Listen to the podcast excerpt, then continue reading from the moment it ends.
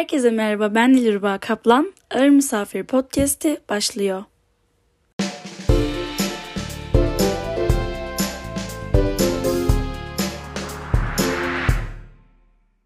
Herkese tekrardan merhaba. Edebiyat dünyası ve yayın sektöründen değerli isimleri ağırladığımız podcast serimizin dördüncü bölümüne hoş geldiniz. Bu bölümde çocuk edebiyatı, tiyatro, belgesel gibi birçok alanda değerli eserleriyle tanıdığımız Beyçak bizlerle. Öncelikle hoş geldiniz Beyç Bey. Röportaj teklifimizi kabul ettiğiniz için tekrardan teşekkür ederiz. Merhaba, merhaba, hoş buldum. Biz sizlere yayınladığınız sayısız çocuk kitabı, Kim Kime Dumduma isimli çizgi bandınız ve karikatürleriniz, yönetmenliğini üstlendiğiniz belgesellerle tanıyoruz.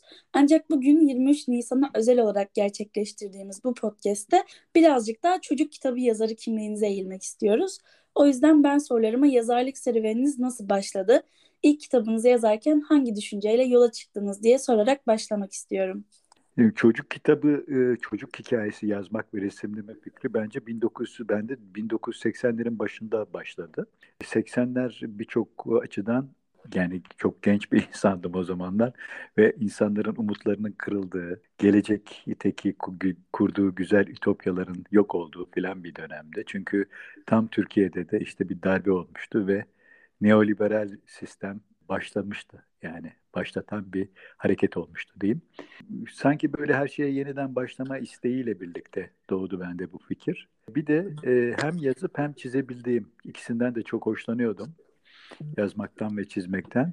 Hem yazıp hem çizebildiğim bir alan olduğu için e, 3-6 yaş grubu çocuk kitapları yapmaya başladım. Yani çocukların büyüklerle birlikte tüketebildiği, karşılıklı bir e, ortak bir medyumu paylaştığı kitaplar ortak bir ortamı paylaştığı kitaplar. Fakat bu kitapları çok zevkle yaparken bunları o dönem Türkiye'de yayınlatmanın çok zor olduğunu fark ettim. Çünkü birkaç yayın evine bunu önerdiğimde ya biz bu tarz kitapları yerli pek basmak istemiyoruz çünkü çok pahalıya mal oluyor falan diye red cevapları aldım hep.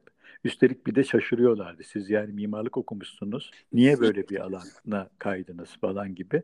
Yani biraz çocuk kitapları da küçümseniyordu. Yani o dönem çok önem verilen bir alan değildi açıkçası. Ben de ilk yaptığım çocuk kitaplarından bir tanesine yani Yüksek Tansiyonlu Çanar Ağaçlı adlı kitabı bir e, sergiye gönderdim. Uluslararası bir sergiye gönderdim. Meğerse o bir yarışmaymış. O yarışmada ödül aldı ve o sergi bütün dünyayı dolaşırken Japonya'ya da gitmiş. Japonya'da çok ilgi gördü o illüstrasyonlar ve bir Japon yayın evi bu kitabı basmak istediğini söyledi. Ve gerçekten de benim kitabım Japonya'da basıldı. Basıldıktan sonra da diğer Japonya yayın evleri, e, özellikle Gakken yayınları benim kitaplarımı basmak istediklerini söylediler. Çocuk ve ben Türkiye'den e, çıkan öykülerle yani Japonya ile hiç ilgisi yok yani kendi tamamen yerel öykülerle öyküler yazıp onları resimleyerek Japonya'da yayınlanmasını sağladım. Böyle garip bir işim oldu ve bu böyle devam etti. Yani daha sonra işte Pukyanken Shoten adlı bir yayın evine e, kitap yaptım. Kagusha yayın evi kitabımı bastı. Gakken bastı ve eve geldiğimde artık böyle e, zaman zaman çok şaşırıyordum. Çünkü e, Japon çocuklardan gelmiş mektuplarla karşılaşıyordum. Oysa ki ben hiç Japonya'yı görmemiştim. Japonya ile ilgili çok az fikrim vardı vesaire. Ve bu bu, bu şekilde e, belli bir süre devam etti. Daha sonra yıllar içinde ben o kitapları Türkiye'de yayınlatmaya çalıştım ama çok başarılı olamadım. Ama sonra en sonunda gerçekten o kitaplar kendi mecralarını buldular ve e, yayınlandılar. E, Türkiye'de de şimdi birçoğu yayınlanmış durumda ve Türk çocuk okurlarının da ilgisine sunulmuş durumda. Ama tabii ilk e, şeyim tam tersi Türkiye'de değil de Japonya'da başlamış oldu çocuk kitaplarıyla ilgili macera. Daha sonra Türkiye'de de çocuk kitapları sevilmeye başlandı. Çocuk edebiyatına önem verilmeye başlandı. Çünkü okullarda çocuk edebiyatına pek önem verilmiyordu. Yani ancak öğretmenin çok edebiyatla ilgili olması, edebiyata karşı çok yatkın olması sonucunda olabilecek bir şeydi. Yani bu böyle çok kabul gelen bir şey değildi 1980'lerde çocuk edebiyatı. Hatta bir takım böyle yetişkin yazarlar e, çocuk edebiyat diye bir şey olmaz. Onu çok küçümsüyordu, hor görüyordu filan. Ama tabii yıllar içinde bu anlayış çok değişti. Bizde de işte bütün dünyada olduğu gibi bir çocuk edebiyatı sektörü oluştu diyeyim. E, ve çok iyi çizerler, e, iyi yazarlar ortaya çıktı falan ve bu kitaplar kendi yollarını buldular. Ben de 3-6 yaş grubunun dışında da işler yapmaya başladım. İşte daha büyük çocuklar için e, 7-12 yaş, 12-14 yaş falan gibi çocuk romanları, çocuk hikayelerini kitaplaştırdım. Bu, bu serüven bu şekilde devam etti. Hala da devam ediyor. Yani okullarda tabii çocuk edebiyatının yaygınlaşmış olması çok önemli bir şey. Yani bu çocuk kitapları sektörünü çok destekledi. Edebiyatla ilgili öğretmenler işte 20 yıldır falan çok daha kolay bir şekilde kendilerini ifade ediyorlar. Çocukları edebiyatla buluşturmakta hiç zorlanmıyorlar falan. Tabii bu Türkiye açısından da çok önemli bir gelişme oldu. Çocuk okuma yazma bilmeden ebeveynle paylaştığı bir kitap ya da kitaplar. Ve bu da tabii 3-6 yaş grubu için yapılmış olan kitaplar. Bu çocuk gelişimi açısından çok önemli bir şey biliyorsunuz. Türkiye'de bunlar da yaygınlaşmaya başladı. Çok fazla olmasa da henüz. Tabii bu çocuklarla çocuk edebiyatının buluşması çok yeni bir kapı. Yani Türkiye açısından önümüzdeki yıllarda çok daha fazla hissedilecek diye düşünüyorum serüveniniz gerçekten birazcık garip bir şekilde ilerlemiş. Yani hani Japonya ile başlayıp ardından Türkiye ile devam etmiş olması gerçekten biraz ilginç. Ama aynı zamanda bahsettiğiniz çocuk edebiyatının daha hani popüler olmadığı hatta yadırgandığı zamandan şimdiye kadarki süreci gözlemlemeniz de çok güzel. İleriki sorularımda birazcık buna da değinmek istiyorum. Yayın sektörünün bu değişimi hakkında da biraz konuşmak istiyorum aslında. Peki bir kitabın kurgusunu oluştururken sizin için en önemli olmazsa olmaz dediğiniz unsurlar nelerdir? Şimdi çocuk edebiyat dediğim zaman çocukların okumayı sevdiren kitaplar olması lazım. En önemli ilke, birinci ilke bu yani. O yüzden şey bu çok çok önemli bir şey. Eğer biz çok iyi bir edebiyat eseri yazabiliriz ama bu çocuğun seviyesine uygun değildir. Çocuk onu algılayamaz ya da çocuk o şekilde bir ilişki kurar ki e, okumaktan nefret eder. E, ve herkes de zanneder ki ya özellikle ebeveynler ya benim çocuğum okumaya karşı çok hiç yatkın değil. Ve bunları söylememin nedeni bu olaylar çok başımıza geldiği için, çok böyle konuşulduğu için. Çocuğun okumaktan zevk aldığı kitaplar, çocuk kitapları. E, mutlaka birinci şartı bu. İkinci şartı çocuğun dünyasını böyle o yaştaki dünyasını parçalamayan, paramparça etmeyen, moral olarak onu çökertmeyen falan. Bir sürü negatif konunun ele alınabildiği ama çocukta korkunç yıkıcı bir negatif etki bırakmayan kitaplar. Yani çocuğun bu hayatla kurduğu ilişkiyi e, olumsuz bir ilişki haline dönüştürmeyecek kitaplar ve çocuk o kitabı okuduktan sonra bir sürü olumsuz şeyde de karşılaşsa kendi mutluluğunu, kendi hayatla kurduğu bütünleşik ilişkiyi bozmadığını, tam tersi güçlendirdiğini hissetmeli. Bu, bu, bu tabii ki benim fikrim. Yani e, farklı tazlarda da kitaplar yazılabilir ama benim yola çıktığım fikirlerden bir tanesi de bu. Tabii farklı yaş gruplarına göre de çocuk kitaplarını öyle ele almak lazım. Mesela bu 3-6 yaş grubundaki e, kitaplar hakikaten şey çok çok farklı bir mantık gerektiriyor. Yani çünkü büyük öyle çocuk arasında bir entelektüel ilişki aslında e, bu kitaplar. Çocuk okuma yazma bilmiyor. Büyükle birlikte bir kitabı okuyorlar veya bir kitabı içine giriyorlar. Tabii buradaki ilkeler nedir, ne olmalıdır? Bununla ilgili çok şey söylenebilir. Yani her yazar, her çize, çizer yeni bir formül, yeni bir şey yeni, e, bulabilir. Yani bunlar da çok önemli. Fakat tabii ki burada iki tane kitabı kullanan insan olduğu için hem yetişkin hem çocuk ikisinin birlikte sıkılmayacağı bir kitap olması lazım. Yani ikisi arasında bir köprü olabilmesi için bu hikayenin yani büyük o e, oradaki çocukla birlikte paylaştığı hikayeyi aptalca bulmamalı. Ondan sonra çok fazla tekrar ettiği zaman çünkü bu bu kitaplar çok fazla tekrar edilir çocukla büyük arasında. Çok fazla tekrar edilen büyük sıkılmamalı bu kitaptan. Çocuk da aynı şekilde. Yani bu tabii biz unutuyoruz da kavramlar, nesneler, gerçek hayat yani. Ve semboller arasında ilk ilişkiyi böyle kuruyoruz. Yani biz e, resimli kitaplarla kuruyoruz. O açıdan çok önemli. Yani resmi okumak mesela bir saat resmi gördüğünüzde duvarda asılan saatle ilişkisini kuruyorsunuz. Öyle değil mi? Yani onun bir sembolü var. Aynı zamanda saat diye bir kavram var e, yazılı olan. O saat denen kavramla o şeydeki kitaptaki saat resmi arasında bir ilişki kuruyorsunuz. Sonra zaman diye bir kavram var. Soyut bir kavram. Zaman tamamen hiç görmediğimiz, elle tutmadığımız falan filan bir şey ve onu çok küçük yaşta öyle bir kavrama yazılı olarak gördüğümüz gibi aynı zamanda da hikaye içinde zamanın ne demek olduğu ile ilgili bir fikir sahibi oluyoruz. Yani bir anlamda bir hikayeyle birlikte oluşan yan etkiler aslında tabii ki ilk entelektüel uğraş olduğu gibi aynı zamanda da büyük de çocuğun arasındaki e, ilişkinin kalitesini çok yükseltiyor. Ona yeni kapılar açıyor. Yani böyle vardır ya bir takım büyükler, yetişkinler çocuklara soru, soracak soru ya da çocuklar hiç ilişki kuramazlar. Büyüyünce ne olacaksın bakayım falan demekten öteye gidemezler ya da çocuğu böyle rahatsız eden bir iki tane espri yaparlar falan. Yani işte bu tür e, ilişkisizliği e, ya da yanlış ilişkiyi ortadan kaldıran, onu belli bir seviyeye yükselten, entelektüel gibi çocuğa davranmayı e, büyüye öğreten kitaplar aslında bunlar. Yani bu bu açıdan çok çok önemli. Özellikle 3-6 yaş grubu. Yani bunları tabii diğer edebi eserlerle falan karıştırmamak lazım. Tamamen farklı bir segment, tamamen farklı bir anlayışla ele alınması gereken bir segment ve çocuğun hayata atıldığı, ilk atıldığı e, ortam yani soyut ortam diyebiliriz aslında bunun için. Bunu tabii çok çok önemsiyorum ben. Bir de bu kitapların tabii resim okumasını kolaylaştırdığı için resim de yazı gibi bu kitaplarda çok önemli, çok öne çıkan bir şey. Resmin kendisi. Yani o yüzden çocuk bu kitabın sayfalarını çevirdiği zaman resimler hikayenin paradigmasına göre değişim gösterebilmeli ve çocuk hikayeyi okuyabilmeli. Anlatabiliyor muyum? Yani o, o da çok önemli bir şey. Bir de tabii çocuklar, o yaştaki çocuklar hikayeyi istedikleri bir yerden de girmek istiyorlar.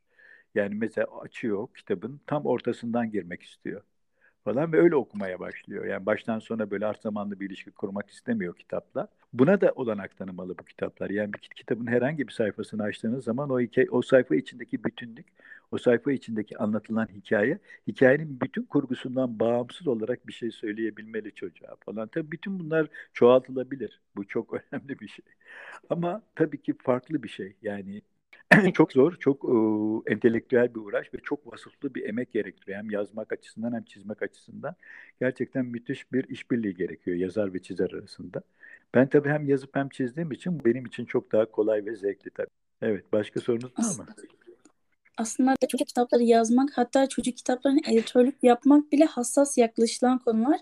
Siz de gerçekten çok ince ve artık alanında yetkin bir şekilde yaklaşıyorsunuz. Peki okurlarınızla iletişim ve etkileşim içerisinde oluşunuzu severek takip ediyoruz. Çize Yaza Öyküler'de çocukların eserlerini bir albümde topladığınız değerli projelerden bir tanesi.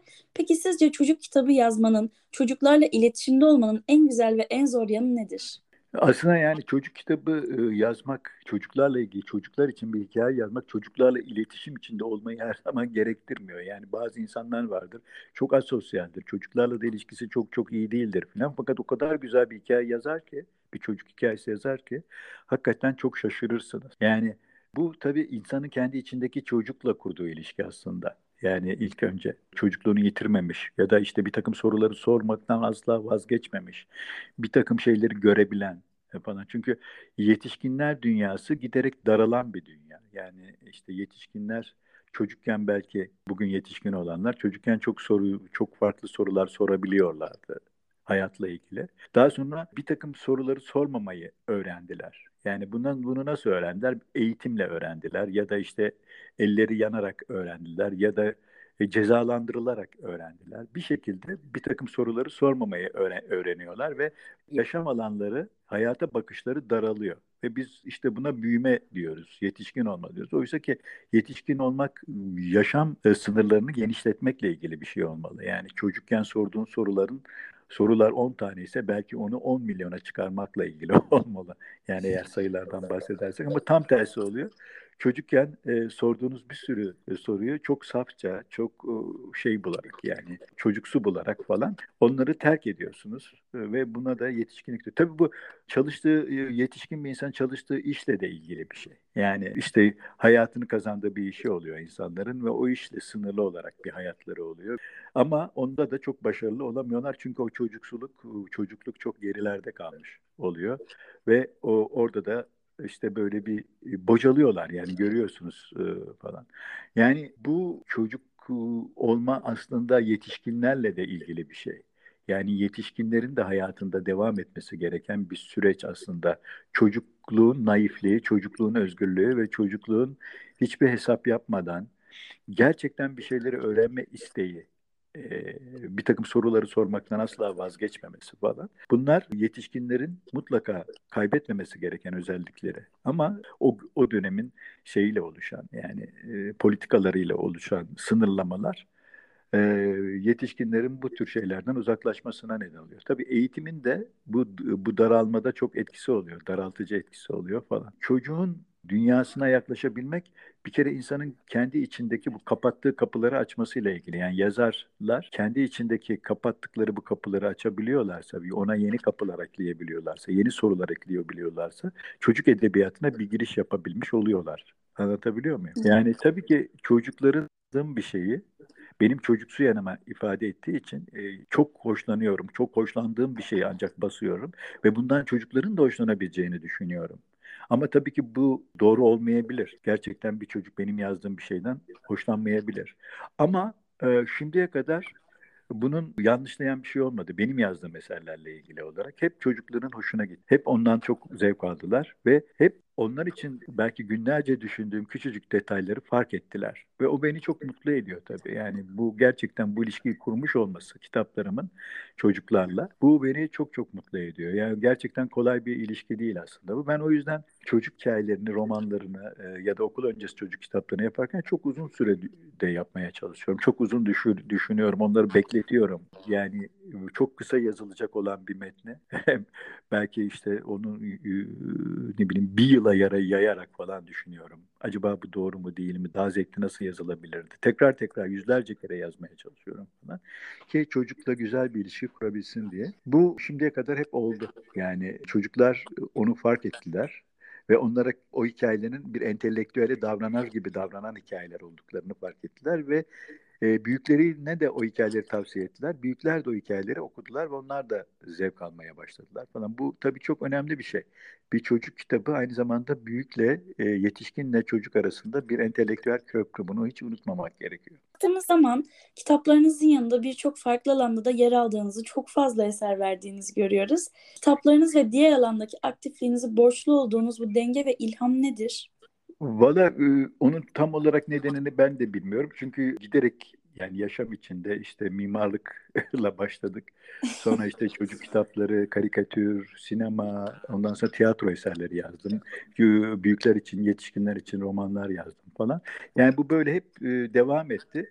Bunun benim kendime açtığım uğraş alanlarıyla bir ilgisi var ve o o ilgi içinde, o merak içinde e, devam ediyor. Yani bu bir e, işte bir mesleki kaygı ya da işte bir şey olayım, şöyle bir hedefe varayım falan gibi çok işkince amaçları olan bir tavır değil benim kendi hayatımda. Tamamen kendi isteklerim ve kendi ifade etmek istediğim şeyler doğrultusunda yaşamamın getirdiği bir sonuç. O yüzden e, mesela bir konuyla ilgilendiğim zaman o konuyla ilgili bir şeyler yapmam düşün, e, gerektiğini çok fazla düşünüyorsam, onu sadece benim yapabileceğimi düşünüyorsam onu yapmaya çalışıyorum filan. Yani öyle bir şey gibi e, düşünün. Yani şeyi pek fazla sevmiyorum açıkçası. Bir meslek adamı olmak. Çizerliği de bir meslek olarak görmedim. Bunlar e, bir takım uğraş alanları. Yani meslekten çok uğraş, bir çaba. E, o yüzden sınırı olmayan bir şey. E, uğraşlarla uğraşmak aslında çok önemli bir şey. Böyle çocuklar soruyorlar yazarlık mesleğini ne zaman karar verdiniz, nasıl seçtiniz falan diye. Ben de onlara yazarlığın bir meslek olmadığını söylemek istiyorum. Ve benim bir mesleğim var. Mimarlık yani. E, mimarlığı e, bıraktım. Mimarlık e, yapmıyorum. Yani bir e, bina yapmak şeklinde olan kısmını bıraktım, terk ettim.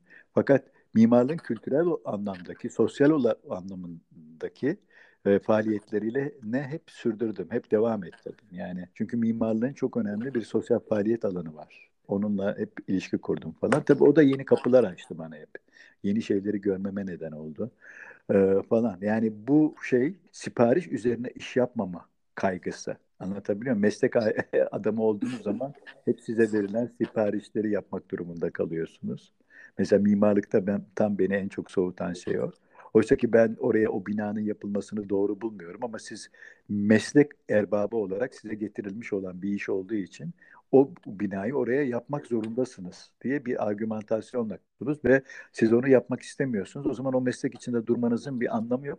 O zaman başka bir alana çıkıyorsunuz. Mesleğin kültürel boyutuna. Diyorsunuz ki onu yapmayın. Bakın orası çok güzel tarihi bir bölge. Aynı zamanda bir takım doğal özellikleri var. O beton yığınını oraya koymayın. Ne kadar güzel olursa olsun o orayı zedeleyecektir. Onu başka bir yere yapın falan diyorsunuz.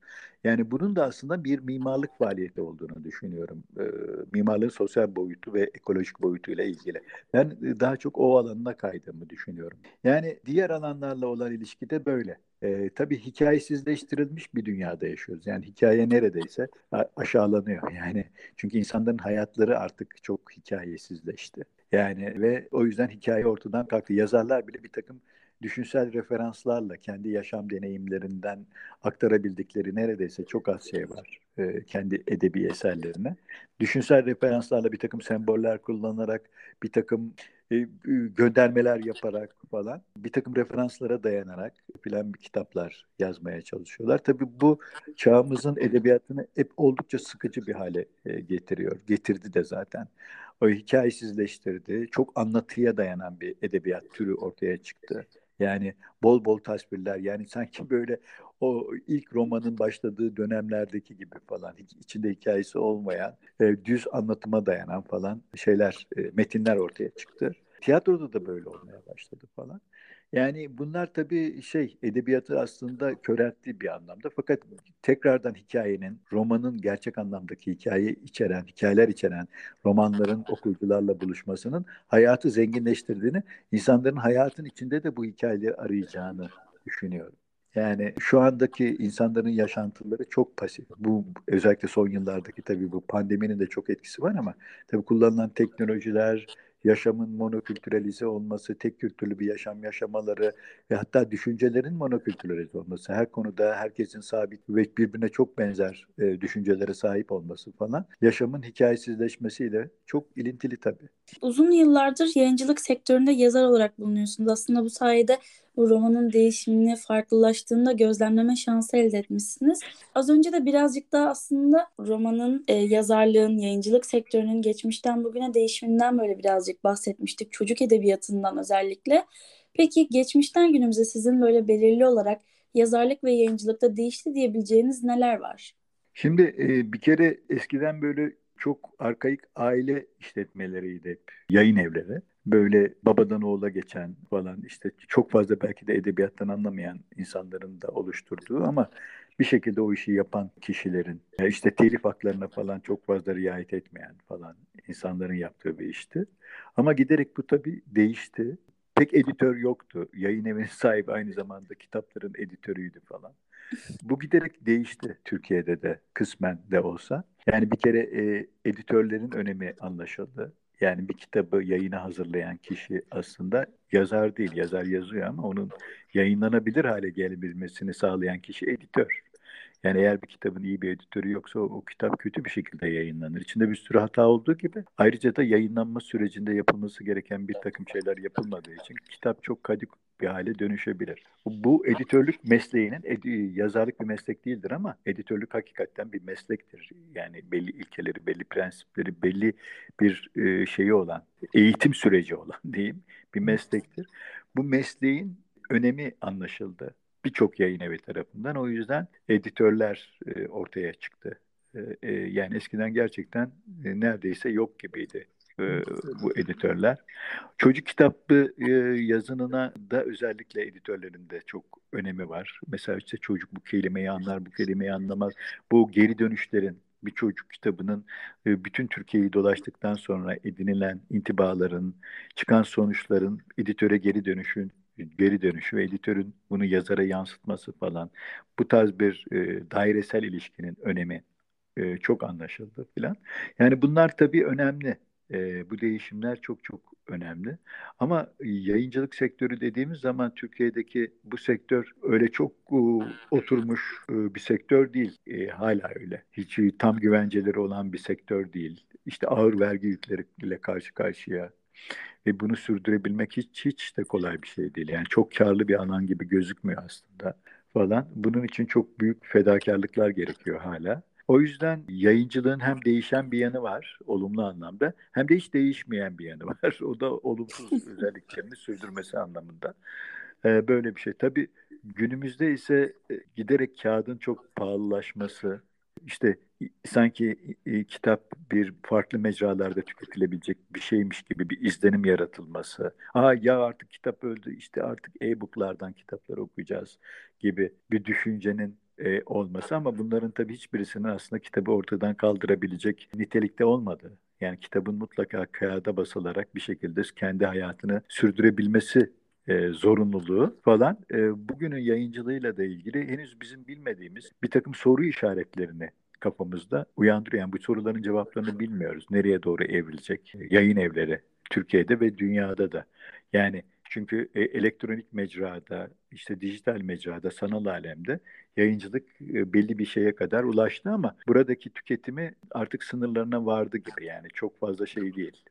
E, bir kitabın verdiği tatmini vermiyor. Onun da çok değişik nedenleri var. Çünkü ikisi ayrı medyumlar. E, kitabın kullanılabilirliği üzerinde not almaktan tutun da çok rahat bir şekilde tüketilebilir olması falan e, kitabın getirdiği özgürlüğü yeni mecralar vermediği için ele şeyde sanal ortamdaki kitaplar açıkçası çok fazla tutulmadı çok fazla rağbet görmedi. Bütün dünyada böyle falan. E, o yüzden tam şeyi ben de kestiremiyorum. Yani yayıncılık nereye doğru evrileceğini ben de tam kestiremiyorum. Tabii yayıncılıkla fikir, fikri mülkiyetin çok yakın ilişkisi olduğu gibi aynı zamanda fikir özgürlüğünün çok ilişkisi var. Yani özgürce yazabilmek. Bu çok çok önemli bir şey. O yüzden e, bu özgürlüğün en önemli şeyi eleştiri. Yani kitabın eleştirisi. Yani bu eleştiri derken yani analiz edilmesi analiz edilebilmesi yani kitap üzerine düşünmek, bir hikaye üzerine düşünmek, bir hikaye, bir roman üzerine düşünmek, bir romanın analizini yapabilmek falan onun açtığı yeni kapılardan geçip başka şeyler bulabilme ihtiyacı e, o entelektüel seviye o şekilde yükseltebilmek falan bunlar çok önemli. Bunlara önem veren bir toplum tabii ki çok gelişecektir. Çok kendine yepyeni mecralarda yepyeni pratikler yaratabilecektir. O yüzden edebiyatın önemini e, çok iyi kavramamız gerektiğini düşünüyorum. Yani edebiyat, e, sanat, bütün sanat dalları gibi aslında sonuçta e, primitif bir şey. Yani e, teknoloji geliştikçe edebiyat gelişmiyor. Te edebiyatın gelişmesinin insan ilişkileriyle çok ilgisi var. Yani temel insan ilişkileriyle çok ilişkisi var. Yani edebiyatın gelişmesinin bir şey gibi görmemek gerekiyor. Yani bir makinenin gelişmesi gibi ya da işte yeni bir bilgisayar tipinin bulunması gibi falan ilerleye, ilerlemeye dayanan bir gelişme değil. Ancak edebiyat üzerine düşündüğümüz zaman edebiyat üzerine farklı fikirler ileri sürebileceğimiz zaman bunlarla ilgili bir tartışma, bir analitik bir ortam yarattığımız zaman edebiyatın bulunduğu alanı genişletmiş oluyoruz. Bu da bu bu edebiyatın gelişmesi işte bu demek. Bunu ama çocuk yaştan itibaren başlıyorsak ki çocuklarda görüyorum ben bu hevesi. Hakikaten bir kitap üzerinde, bir çocuk romanı üzerinde uzun uzun konuşabiliyorlar, tartışabiliyorlar. Bu beni hem çok şaşırtıyor hem de çok mutlu ediyor. Çünkü gerçekten bunun olabileceğini görüyorsunuz. Anlatabiliyor muyum? Bu çok önemli bir şey. Gerçekten e-kitaplar, sesli kitaplar ne kadar böyle fazlalaşsalar da, yaygınlaşsalar da sizin de dediğiniz gibi bir türlü fiziksel kitapların, o kitapçıya gidip o kitabı almanın, kitaplığında izlemenin yerini tutmuyorlar. Bu konuda dediklerinize ben de katılıyorum ve biz de bu yayıncılık sektörünün, işte yayın evlerinin kağıt noktasına zorlanmasının gidişatını bizler de birazcık şaşkınlıkla izliyoruz. Son sorumuz benim favori sorularımdan bir tanesi çünkü konuklarımızdan öneri almayı çok seviyorum. Sizin bibliograf okurlarına özel olarak herkes mutlaka bu kitapları okumalı dediğiniz ve önerdiğiniz üç kitap nedir? Aslında ben benim de hiç yapmadığım bir şey bu sizin favori sorunuz. Çünkü ben e, benim hiçbir zaman için öyle üç tane kitabım olmadı. Yani işte en iyi kitabım bu en çok sevdiğim kitap bu falan ve çocukları çocuklar da çok bu şekilde yönlendiriyorlar. Enli ve çoklu. Bazen mesela ben eğitimin e, çok kaliteli olmadığı okullarda ya da ortamlarda diyeyim e, çocukların e, daha çok yazarla ilişki kurarken sorduğu sorularda hep en ve çok kavramının oldu. En çok seven sevdiğiniz şey işte en bilmem ne falan filan gibi. Bu, bu biliyorsunuz bu niceliksel bir şey yani bir şeyin başına en ya da çok getirdiğiniz zaman onu niceliksel bir şeyle sınırlandırıyorsunuz. Oysa ki nitelik önemli. Niteliksel şey önemli. Yani e, kitabın e, bir yazar yazarın en çok sevdiği kitap hep değişkendir. O andaki e, Aa ben bu kitabı çok seviyorum dersiniz. Sonra onu analiz etmeye başlarsınız. Onunla ilgili düşünürsünüz. Başka bir noktaya gidersiniz.